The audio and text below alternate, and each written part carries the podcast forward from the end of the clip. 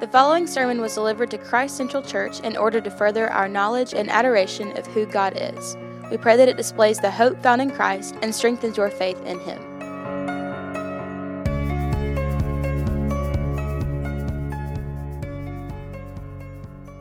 Do, do any of you ever fear the possibility of falling away from the faith? Do any of you ever feel your affections being pulled in a different direction other than Christ? Or, or maybe if it's not you, you have a friend or a family member that used to be in church all the time but has since stayed away. Maybe that's happened within the past few years. Maybe it's happened as, as recently as this year. But at some point in your life, either you, probably you, or somebody you know and you're close to professes faith in Christ will do the unthinkable and walk away. How do you handle those moments? If it's, if it's you, how do you handle the moments where your fresh, fleshly desires are drawing you away from the Lord? Or how, how would you respond to your friend who no longer shows any interest in following Christ? We haven't seen a lot of that in the book of Hebrews yet, but it's, it's here now, where the author of Hebrews is addressing this Christian community that has a strong Jewish background, which is why it's called the letter to the Hebrews. A community that seems to have faced and is likely still facing persecution. That this persecution is causing a number of people to become disheartened and break fellowship. So, the author, as we're going to see in this passage today, and probably the next day, or a Sunday, and the next Sunday, and probably the next Sunday, the author is very concerned. Concerned to encourage these Christians towards stronger faith in Christ, not wanting more people to fall away, and not wanting those who remain to be discouraged. That's his goal. That's his goal in this long section. We'll, we'll talk about how it attaches to the first two chapters. But we ask this main question before reading our passage. If that's his goal, to encourage, how does he go about doing this? We're, we're going to see this, this main issue again and again, but in this particular section, he offers an exhortation, uh, an imperative, a, a command, right? that we don't see him offer again. It's the only time it's mentioned explicitly. But we do see him putting it into practice and exemplifying it for us with great consistency. In fact, we have been doing this very thing for the past few months in our own church gatherings. It's, it's very simple. It's so simple, but if we neglect to do this, what he commands us to, we will surely find ourselves in severe spiritual and therefore eternal danger. What's his answer to the solution of people falling away? What are his instructions for those tempted to turn away from the message of salvation? Two words consider Jesus. That's it. Consider Jesus. Would you read with me in Hebrews 3 1 to 6? Therefore, holy brothers, you who share in a heavenly calling, consider Jesus, the apostle and high priest of our confession, who was faithful to him who appointed him, just as Moses also was faithful in all God's house. For Jesus has been counted worthy of more glory than Moses, as much more glory as the builder of a house has more honor than the house itself. For every house is built by someone, but the builder of all things is God. Now, Moses was faithful in all God's house as a servant, to testify to the things that were to be spoken later. But Christ is faithful over God's house as a son and we are his house, if indeed we hold fast our confidence and our boasting in our hope. That is our passage for this morning.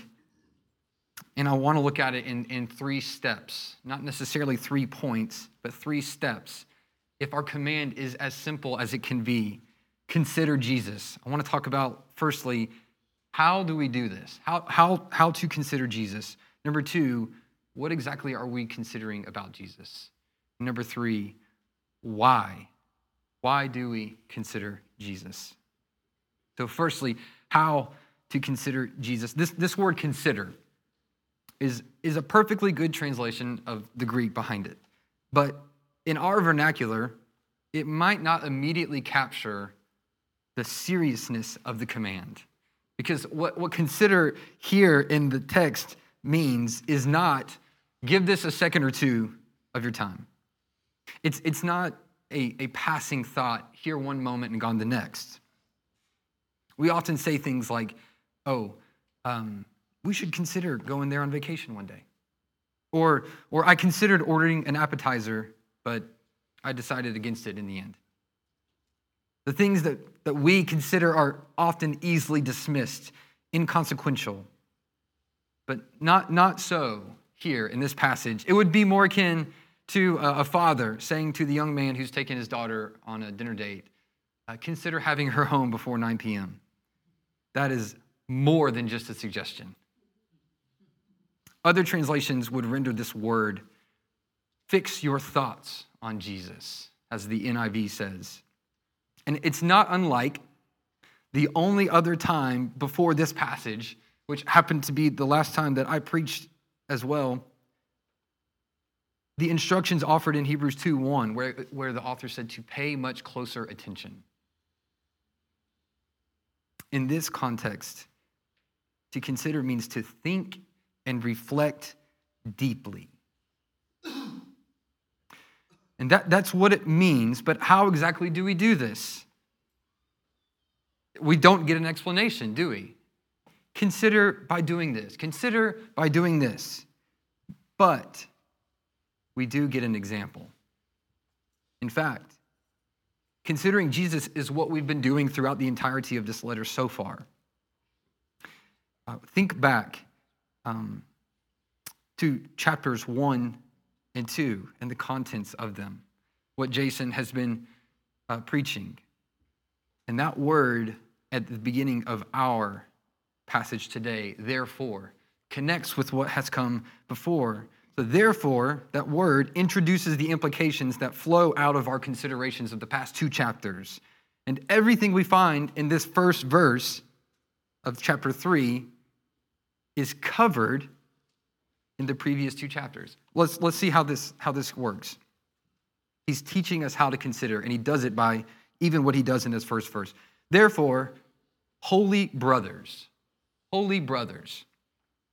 Those two words by themselves are pretty common, right? You put them together, and I, I, you don't find this elsewhere in Scripture. Holy brothers. They're uniquely used together here. And why here? Because these words represent the result of all the author has just finished telling us concerning Jesus' ministry as the incarnate Son.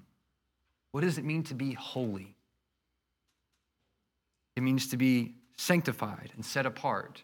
Who has done that? Well, Jesus has. In uh, chapter 2, verse 11, it said, For he who sanctifies and those who are sanctified all have one source. We've, we've, it's been explained to us.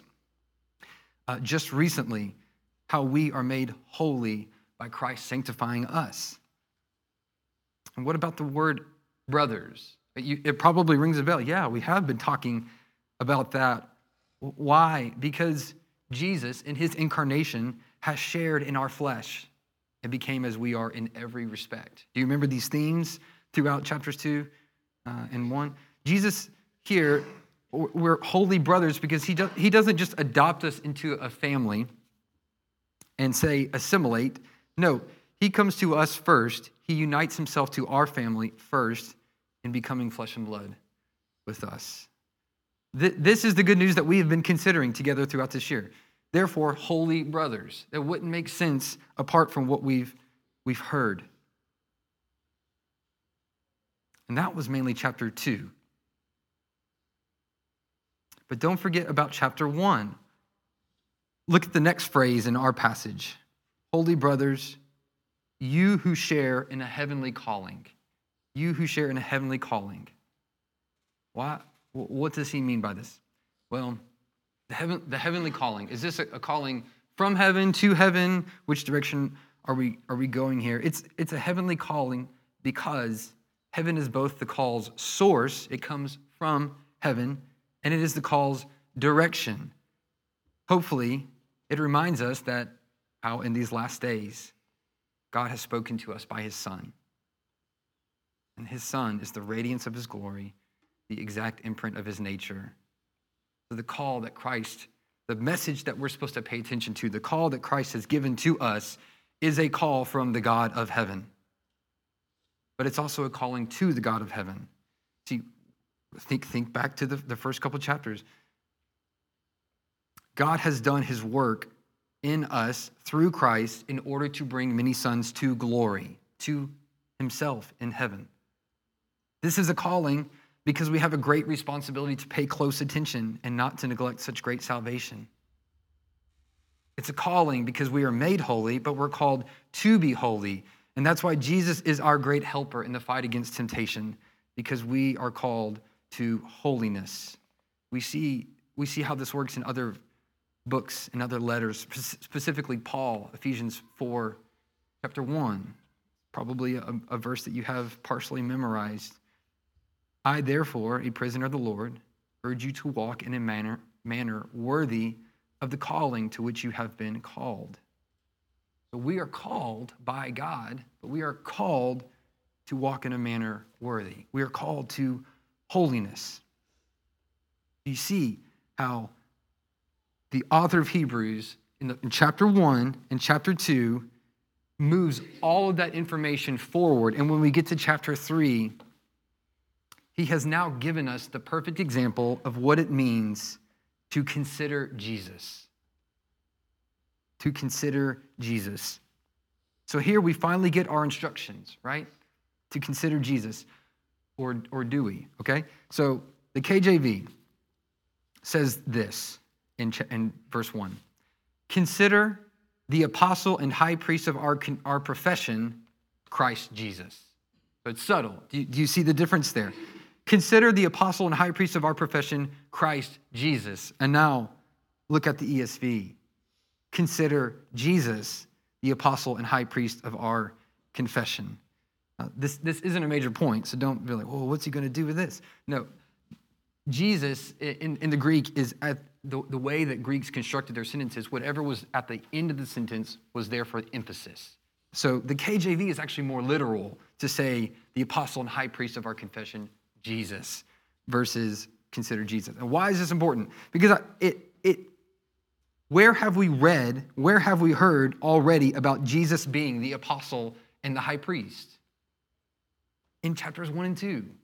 It, it, it, it flows exactly from it. The, um, this word apostle uh, has not appeared in, in Hebrews, but, and so it might strike you as odd. In fact, I think this is the only place in Scripture where Jesus is called in the noun form the apostle. The apostle.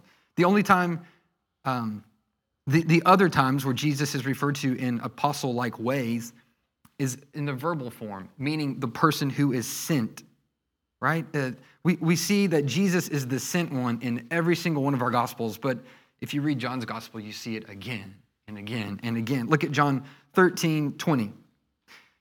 Truly, truly, I say to you, he who receives whomever I send receives me, and he who receives me receives him who sent me.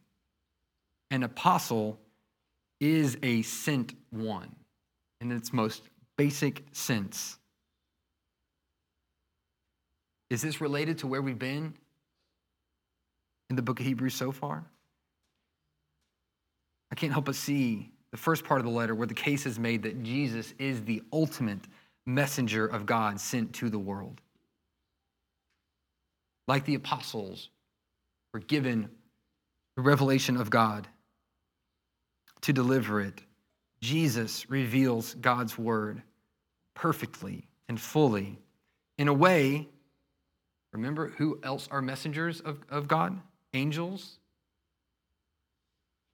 But Jesus reveals God's message in a way that no angelic messenger could possibly have done. They, weren't, it was, they weren't capable. It wasn't possible because angels aren't the apostle of God. Even more recently, we've read about Jesus as the high priest who represents the people before God and makes propitiation for our sins. That was in chapter 2, verse 17. The point, the point is, if I were to preach verse 1 alone, it would all be repeated material. Is that a bad thing? Of course, it's not a bad thing. But I think what the author has done here is he's shown us how to move from theological reflection, from contemplation, from considering Jesus. And he has shown us throughout of why this should encourage us. Why this should encourage us. The last um, two words of verse 1 are the words, the apostle and the high priest of our confession, of our confession. What, what is a confession?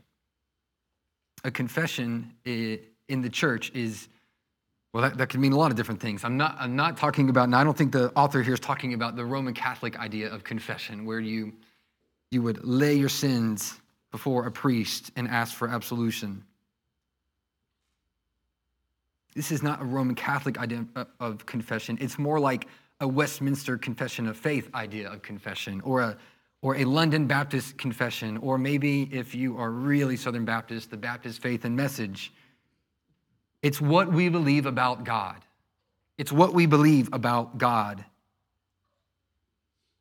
And what we believe about God, we confess. We confess. It's, it's, it's important. Um, for Christians to be able to confess their faith. It's important for people in the community of faith to, to have something where they can hang their hat on, where it's not just these good feelings about Jesus, but the things that we actually believe. We believe that Jesus was sent from the Father. We believe he is the revelation of, his, of the Father's word. We believe that he is the great high priest. We believe that he has made propitiation for our sins in a way that no sacrifice before him ever has. These are things that Christians believe. It gives us the foundation of what we are to, as we'll see in the last verse, to hold fast to. When we say, what are we considering about Jesus?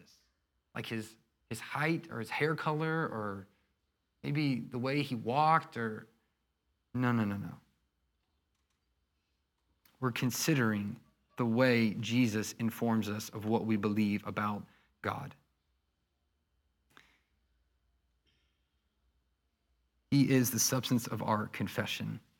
The, the author of Hebrews is really actually, he's quite um, concerned with this confession. We see this appear uh, two more times, the idea of this confession. Uh, in verse 4, uh, 14 of chapter 4. If you um, look there, since then, we have a great high priest who has passed through the heavens, Jesus, the Son of God. Let us hold fast our confession. In chapter 10, verse 23, let us hold fast the confession of, ho- of hope, of our hope without wavering. For he who promised is faithful in every instance where the confession pops up in the book of Hebrews, Jesus is right there because he's the one whom we confess. And the one we confess is the one to which we hold fast to. There's some kind of belief. He, he's a great high priest who passed through the heavens, he is the faithful one. These are the things that we confess. We are supposed to, I pray, draw great encouragement out of our confession. And you may have the same question as I do, which is how, how formal was this confession? Was there something written out that we can read about what Christians believed in this first century church. There is, there's, there's great evidence that uh, the Christian church uh, in the first century had written confessions, but there, there wasn't necessarily one main one that was circulating around apart from what the word teaches, right? This was the confession. Now, it's a long confession because it's, it's everything. But when people started um, uh, discipling their churches, uh, baptizing converts, confessions were a way of summarizing the whole of what the scriptures teach about God. And people would have to read through these and say, it's kind of like when you, you join the church here at Christ Central, there, there's a covenant, there's a, a, statement of beliefs, there's doctrines that you say, yes, I agree to this. Yes, that is, that is my stance as well. Because Christians aren't just people who like Jesus, they believe particular things about Jesus.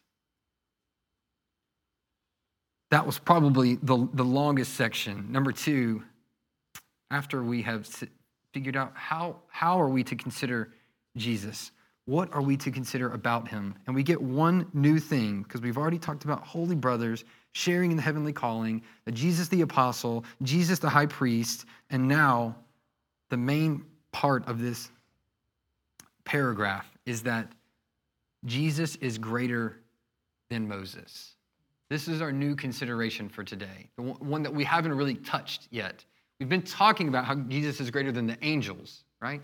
And now we're, Jesus is greater than, it's probably the, the title, the heading on your Bible, if your Bible has paragraph headings. Why? Why, why, does, why is this where he goes next? It's, it's, this is an occasional letter. That means, just like in our church, there were certain things that were happening in the church that this letter was written to. And the author is addressing things that he's either hearing report of or seeing himself. And he's addressing them directly. And one of the things he, he decides to talk about under the inspiration of the Holy Spirit is that Jesus is greater than Moses. Were there people, this is maybe right where your, your, your head goes first, were there people who are worshiping Moses in this congregation? Um, I, I, don't think so. And I don't, I don't think that there were, the reason why he's made the argument that Jesus is greater than the angels is not, I don't think it's because people were worshiping angels. So, what is he trying to do here? Well, we'll have to look at it. So, we might be tempted to think that there was a faction in this community arguing that Moses is greater than Jesus, as if they're saying, Moses is our true Savior, not Jesus. But what's more likely happening is that there's a gradual shift from the new, being Christ, back to the old, being Moses. Remember, at this time, people haven't been following Christ for very long. We're in, we're in the first century, maybe a generation into the church, and new believers are being added all the time. It's all still fresh, and it hasn't been an easy new.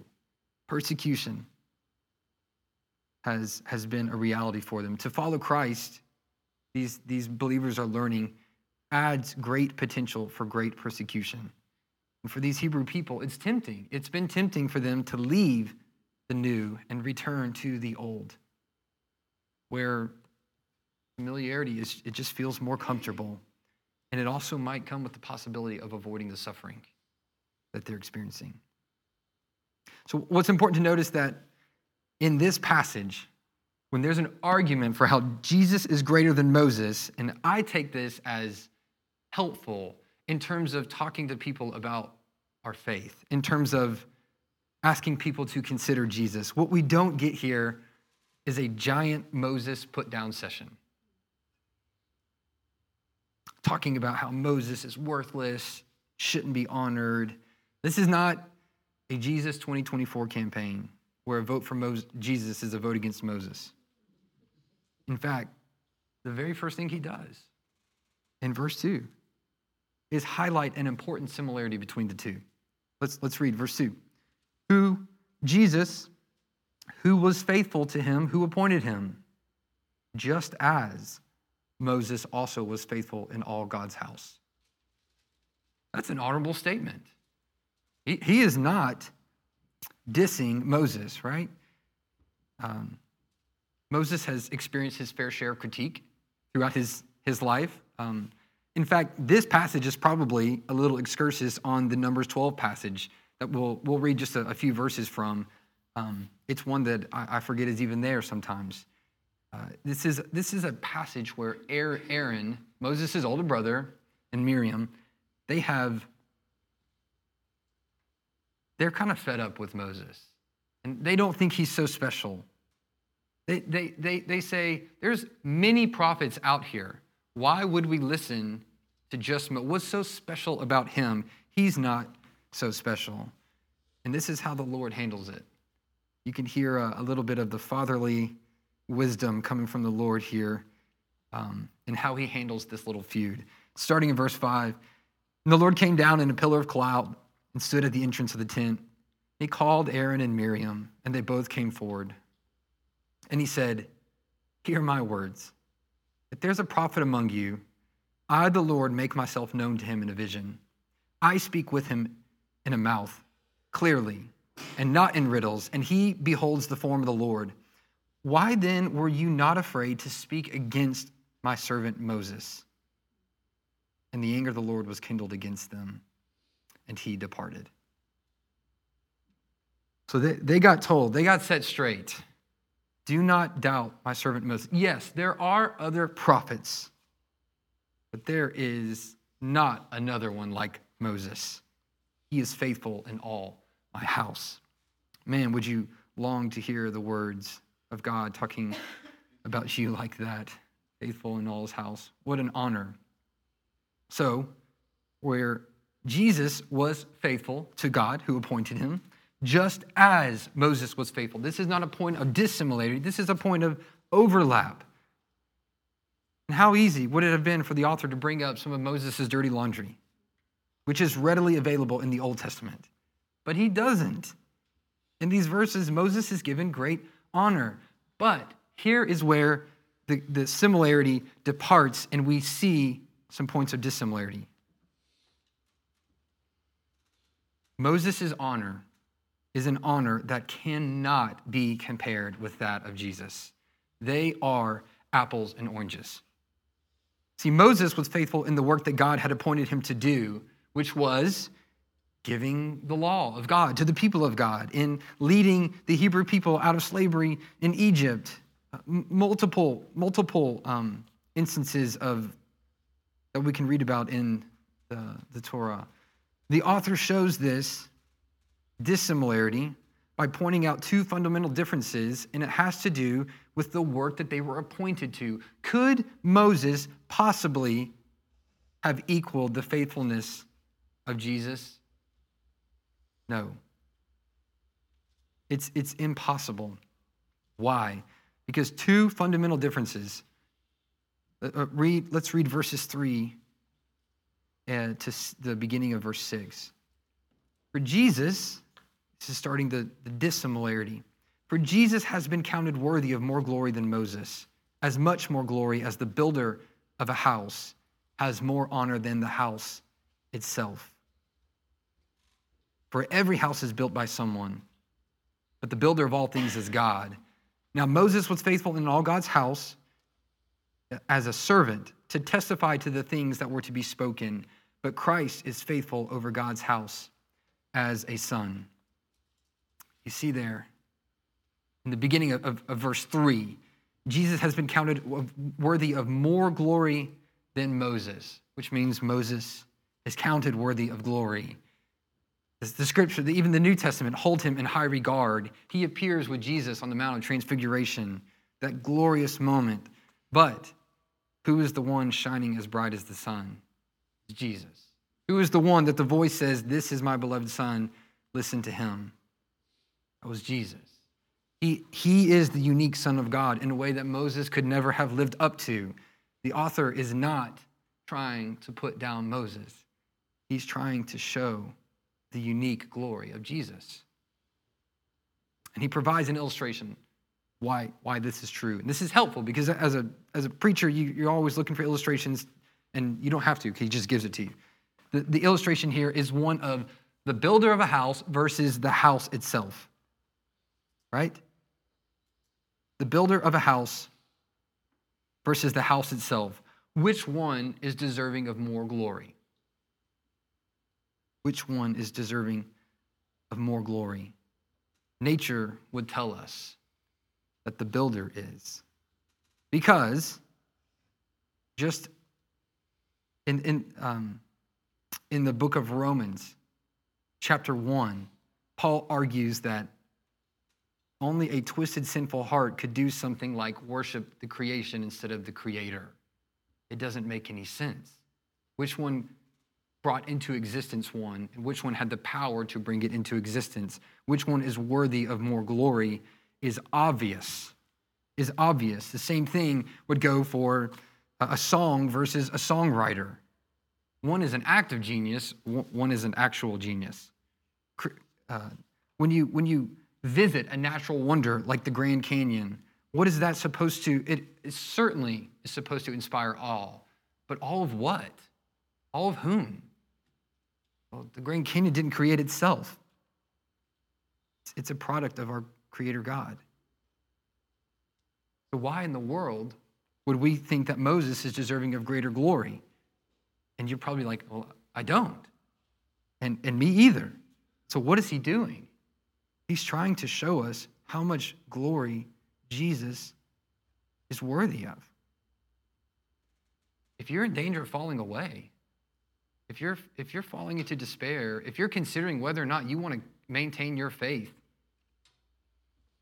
consider Jesus. What are we considering? The absolute uniqueness of his glory. There is no other one like him. It's not even possible for someone as glorious and, and held in such high regard as Moses, and he can't touch it. It's, it's utterly different. Jesus is the builder, Moses is the built. Moses received the word of God on stone tablets. Jesus is the word of God. Moses beheld the glory of God and it showed on his unveiled face. Jesus is the radiance of God's glory. And the author makes one more point about Moses before coming to his conclusion. The, the dissimilarity here has to do with the relationship, with their relationship to the house of God. Moses is a servant in God's house. Who is Jesus? He's the son over God's house. See, Moses is in the house, Jesus is over the house. Moses is a servant within the house who does what the house needs. Jesus shows his authority as the heir of the house because he's the son and he has authority over all servants. And he specifies here. Moses' part this, as a servant in God's house was to testify to the things that were to be spoken later. Right? Moses was faithful in all God's house as a servant to testify to the things that were to be spoken later. Do those words um, remind you of anything that we have seen in the book of Hebrews so far? Well, well, first of all, I should probably say, how did, how did Moses testify to the things that were to be spoken later? uh, one, one example that I think will prove the point. John 3 uh, 14 and 15 tell, tells us about this. You remember the story, Numbers 21, as the, the people of, of God were uh, in the wilderness attacked by snakes, right? And uh, in order to survive, not just not get bit, because not to preach this passage, but we have all been bit by the serpent. Um, not to just not get bit, but if you get bit, you are supposed to focus your eyes on the, the, the serpent, the bronze serpent statue that Moses would lift high. And if that was, if you did that, that's where you put your confidence, you were saved. You were saved. Now, that's a weird story. That's a very strange story. What's the point? Well, the, the main point would not come for centuries, millennia later. It's Jesus. John, John explains this, verse 14, 15 of his uh, chapter 3 of his gospel. And as Moses lifted up the serpent in the wilderness, so must the Son of Man be lifted up, that whoever believes in him may have eternal life. Whoever looked at the, the serpent statue would have life, would live. Whoever believes in the Son of Man who is lifted up will have eternal life. See, as a servant, Moses, he was testifying of what was to come. Jesus fulfills the testimony. Moses, the servant, testified of the things to come. Jesus, the Son, was the one about whom he testified. Jesus is the word spoken later, and Moses pointed to him. And this, this idea of being spoken later should remind you of the very opening of, of Hebrews, that in these last days, it's later. It's later. We're in the last days. God has spoken to us by his son. Moses was in the former days, the earlier time, testifying to the word that would be spoken, and now that word has been spoken. What are we to consider about Jesus? When he, he asks us to consider Jesus, what exactly are we considering? The glory of his person, the glory of his position,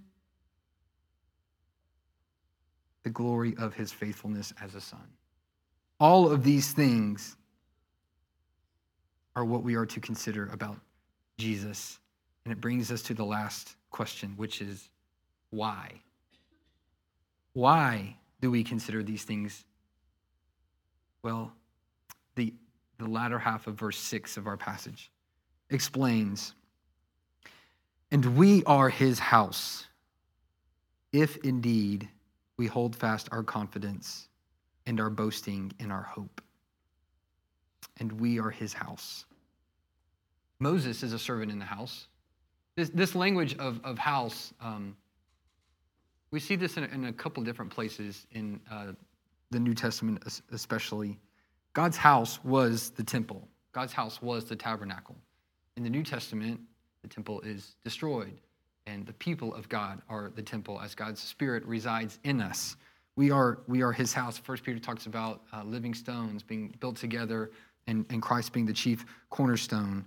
Uh, this, this language of house is used in multiple kinds of ways. It could, be, it could even be translated, we are his household, as we are in the family of God. Both, all these things are possible. But the main thing that we're focusing here on is we are his house. Well, who is we? Because this, this letter, as we're going to see in the next few chapters, is, is concerned with people who are not in the household of God, who are not part of his house. We are his house. And there's a conditional statement here. If, if indeed we hold fast our confidence and our boasting in our hope. How, how do we consider Jesus?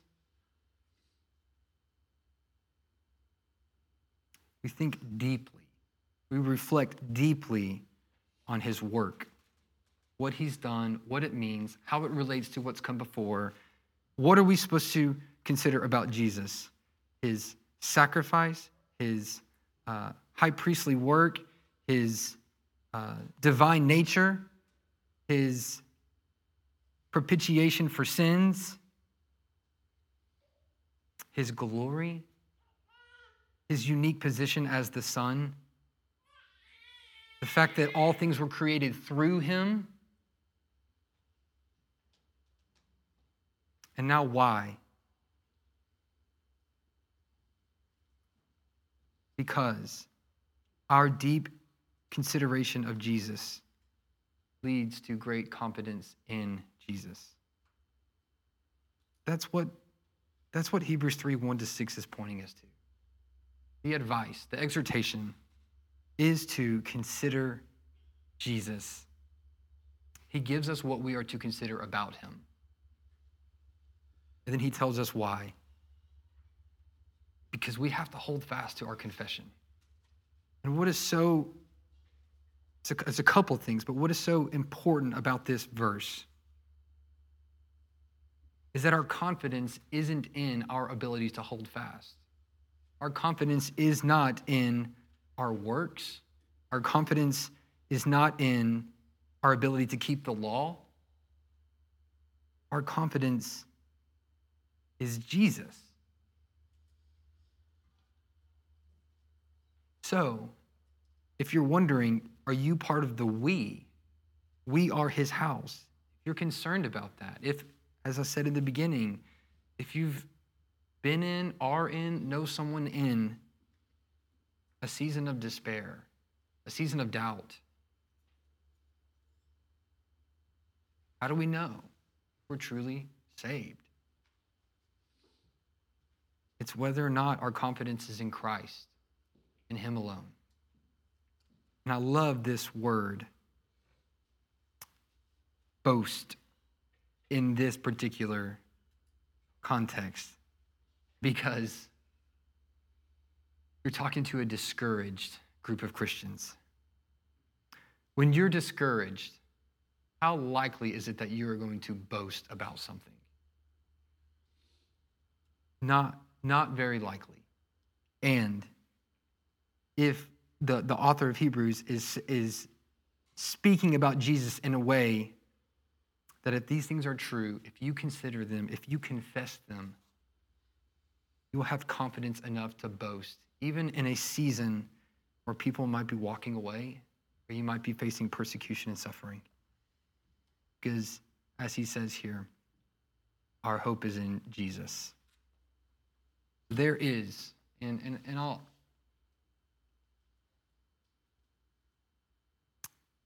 I'll be honest that this week, this, this is all too real for, for me. Um, because in our, our, ministry at the, the University of Montevallo, uh, a good friend of mine is um,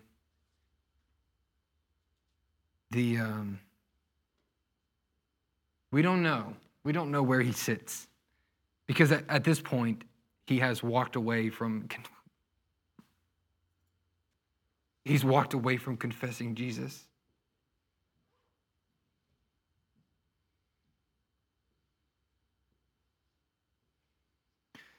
Uh, drawn away by the desires of his flesh, thinking that uh, he can find glory in something else.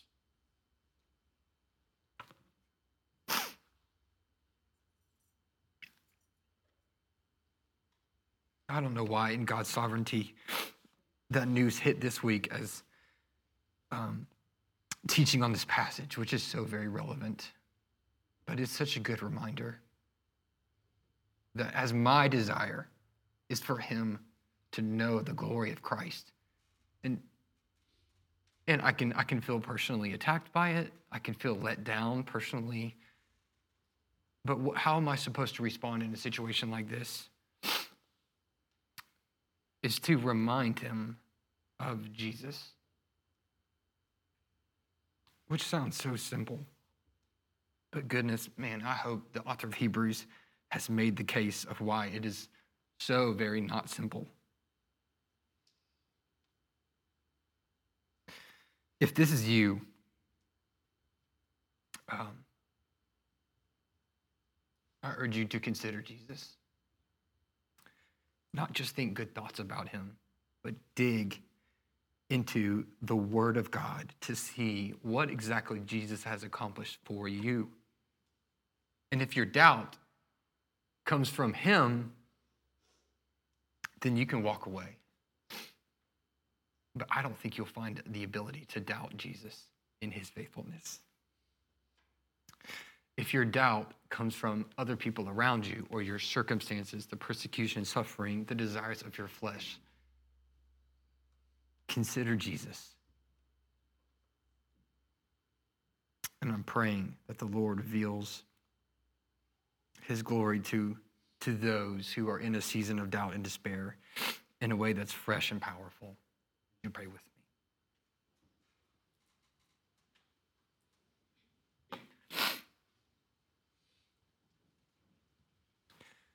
Father, you are the builder of all things. There is none like you. There could never be anyone like you. The glory you have is yours. Any glory that we have is given to us. We are dependent on you to make us faithful, to hold us fast.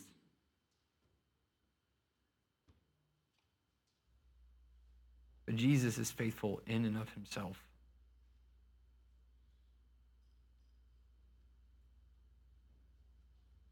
When our eyes are fixed on the world, on our doubts, on our sufferings, on our pain, on our loss, it is so easy to lose confidence. But when our eyes are focused on Jesus and his work, we consider him. God, may it lead us to confident confession.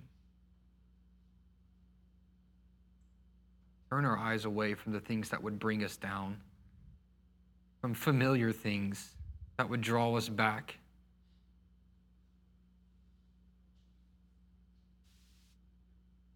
When we seek glory in anything else other than being faithful to Christ, would it feel totally empty?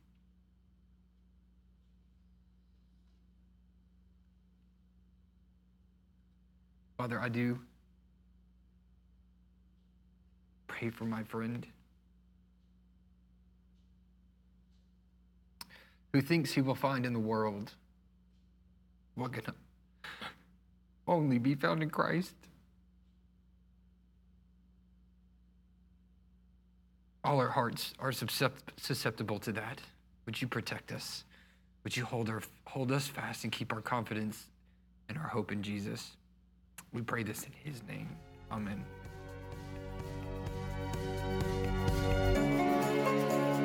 Thank you for listening to this Christ Central Church sermon series. To find our gathering location and more sermons, visit christcentralchurch.net.